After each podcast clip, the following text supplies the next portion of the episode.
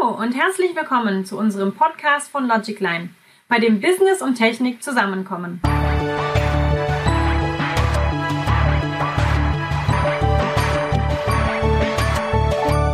Mein Name ist Valentina Hirt und in unserem heutigen Podcast werden meine Kollegen Matthias Ulrich und Thomas Jonsen darüber sprechen, wie sich in Salesforce mit Hilfe von Grax Daten sichern, archivieren und wiederherstellen lassen und sie Kosten reduzieren können. Viel Spaß! Valentina, vielen Dank für das Intro. Guten Tag, Matthias. Grüß dich. Wir wollen Hallo, uns DJ. heute zu einem weiteren Thema unterhalten, ähm, um kurz nochmal die Zuhörer abzuholen. Das, was uns immer interessiert, sind auf der einen Seite technisch interessante Lösungen und äh, die wollen wir kombinieren mit, was hat das denn eigentlich für Effekte auf der Business-Seite? Dazu vielleicht eine kurze Vorstellung äh, von meiner Seite. Mein Name ist Thomas Jonsen, ich bin Diplomkaufmann und äh, zuständig für den Vertrieb von Logicline. Und mich interessieren eigentlich immer die Business-Aspekte. Also wo verändern technische Lösungen den ähm, Business-Aspekt und äh, die Wirtschaftlichkeit von Unternehmen? Ja, stellt sich doch gerade selber vor, Matthias.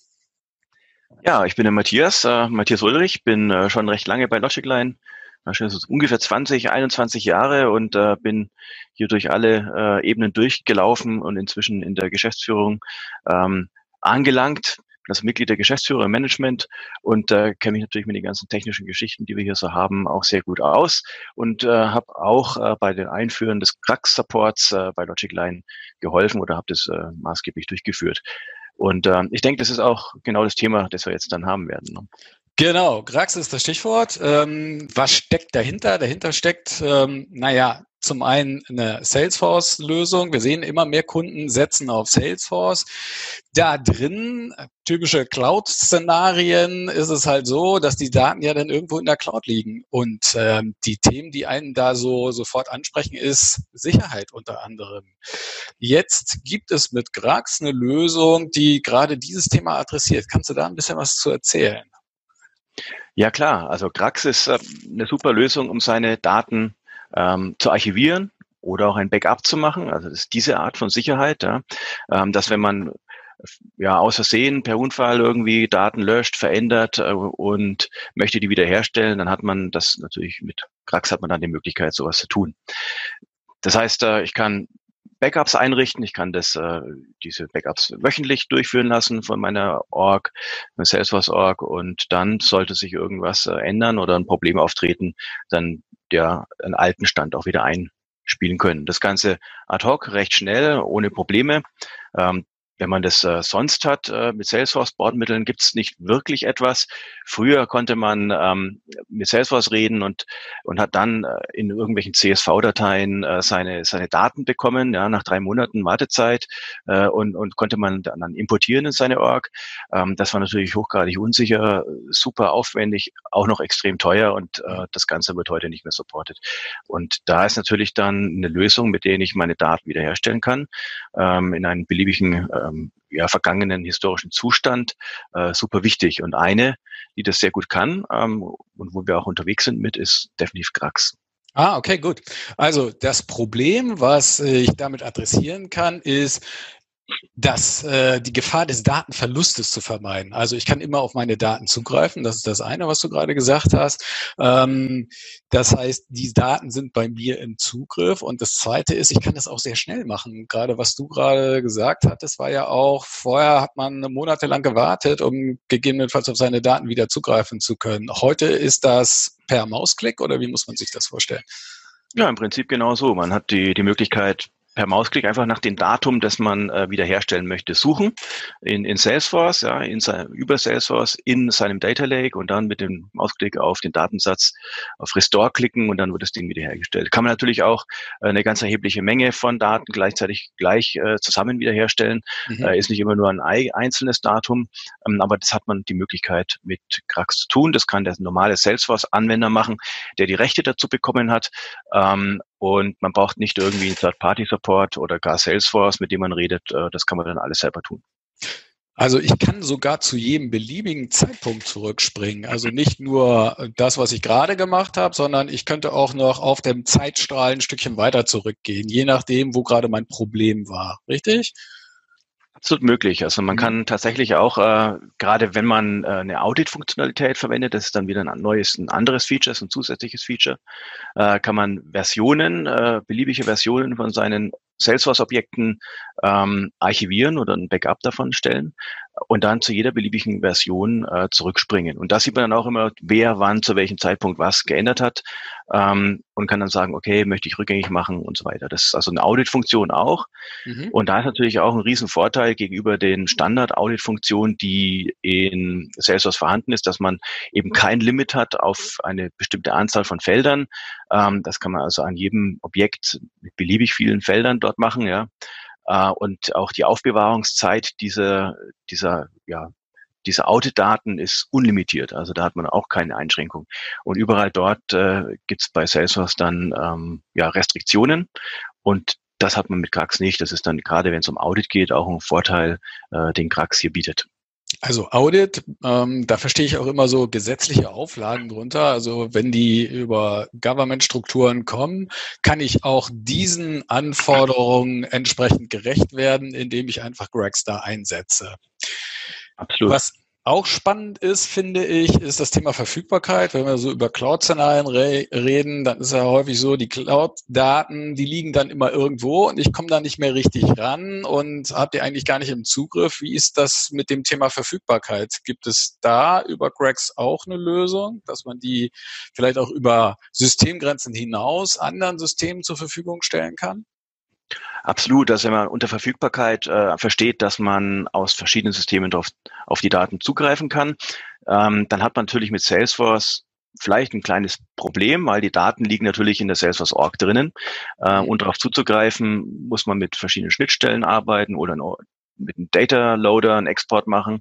Ähm, da gibt es schon Möglichkeiten, aber es ist vielleicht nicht so ganz einfach möglich. Man hat die Daten typischerweise wirklich in Salesforce drinnen. Wenn man jetzt selber die Ownership, äh, also den Besitz von seiner, seinen Daten übernehmen möchte und äh, die mehr und besser unter Kontrolle haben möchte, dann kann man natürlich die Daten per Backup zum Beispiel, klar, äh, mhm. in so ein Data Lake speichern. Der Data Lake ist entweder auf äh, Google Cloud Plattform, auf Azure und andere, die da unterstützt werden, auch On-Premise kann man die in den Data Lake reinschreiben, ja.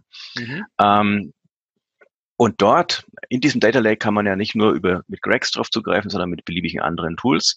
Und damit hat man die Daten wirklich bei sich in seiner eigenen Hoheit und kann ähm, ja andere Tools hier anschließen und Analyse, Analysen, Analytics, was auch immer, auf diesen Daten dann durchführen. Also ah, auch eine gute Möglichkeit für Integration. Genau, Integration ist ein spannendes Stichwort, weil wenn man sagt, okay, ich habe jetzt zwar spannende Daten, die äh, ich in meiner Salesforce-Applikation drin habe, aber noch spannender wird es für mich, wenn ich die kombinieren kann mit beispielsweise Daten aus meinem ERP-System oder aus anderen Quellen und ich führe die über Analytic-Funktionen zusammen und gewinne dadurch neue Erkenntnisse. Auch da würde dann Grax halt helfen. Ja? Ja, sobald man äh, einen gemeinsamen Datenbestand haben hat oder braucht, ähm, auf den man von verschiedenen Systemen aus drauf zugreifen können muss, dann ist äh, Grex eine hervorragende Lösung, weil genau das wird dadurch enabled. Wenn man integriert, muss man sich aber natürlich auch immer Gedanken machen, auf welcher Ebene man eine Integration durchführt. Man kann es auf einer Service-Level, also auf der Application-Layer durchführen, ja, dann eben irgendwelche Web-Service-Schnittstellen, Rest-Schnittstellen von äh, Salesforce verwenden oder OData-Interfaces von Salesforce verwenden und äh, das mit anderen Systemen ebenso koppeln, ja. Äh, da habe ich dann auch die Möglichkeit, verschiedene Business-Logik zu machen. Da gibt es auch MuleSoft, ähm, ESB äh, von Salesforce viele Möglichkeiten. Ähm, auf der Datenebene allerdings zu integrieren, wenn man das machen möchte äh, und muss, dann ist Krax eine hervorragende Lösung dafür. Ähm, und typischerweise für Analysen auf großen Datenbeständen ist das auch wirklich eine gute Lösung dann. Mhm. Dann noch ein anderer Aspekt, der natürlich eine Rolle spielt, ist das Thema Kosten. Ähm, jetzt wissen wir, wenn wir Cloud-Lösungen einsetzen, dann hat das viel mit Volumen zu tun und mit Speicherplätzen und so weiter, die dann kostenpflichtig sind. Wie spielt Grex da eine Rolle? Gibt es da auch einen Einfluss auf das Thema Kosten?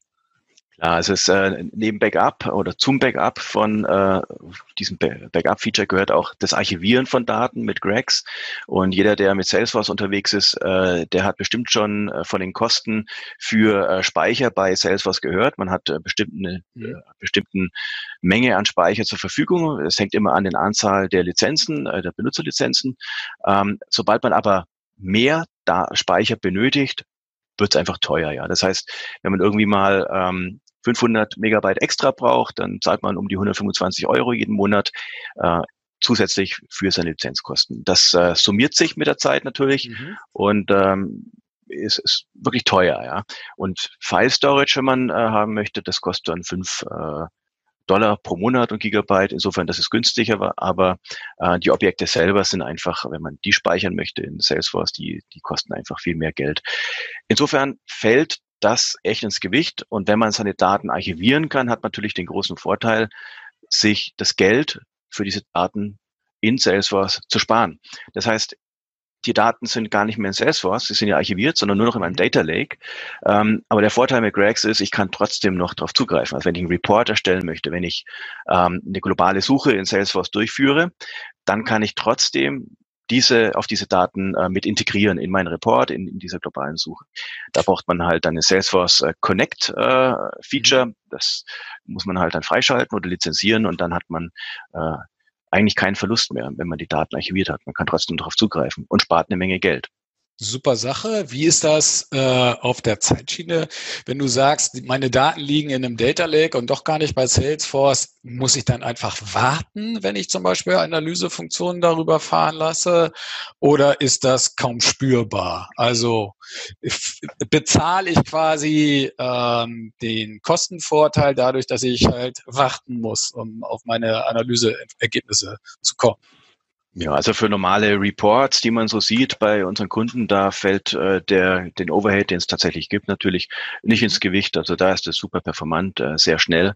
Äh, da hat man eigentlich keine Probleme. Mhm. Ähm, insofern, äh, man zahlt da nicht viel. Also ich denke, absolut eine Lösung. Ich habe doch bei keinen Kunden gesehen, dass sie dann ähm, ja zu lange Wartezeiten für ihre Analytics gebraucht haben. Aber gerade für okay. globale Suche oder für Reports sowieso gar kein Problem. Ja, super. Ähm, wie fängt so ein Projekt denn eigentlich an? Jetzt äh, interessiere ich mich als Unternehmen für das Thema. Ähm, womit beginnt man? Ähm, wie geht's dann so weiter? Kannst du ein bisschen äh, erzählen, wie so ein, äh, wie, wie diese Lösung eingeführt wird, vielleicht auch bei den Kunden? Ja, ja der, der normale Sales Cycle vorne dran ist, ähm, es wird jetzt in Zukunft ja dann auch über den App Exchange vertrieben oder verkauft. Mhm. Äh, da kann man sich das dann auch einfach ähm, ja, in seine Org reinklicken oder so. Ne?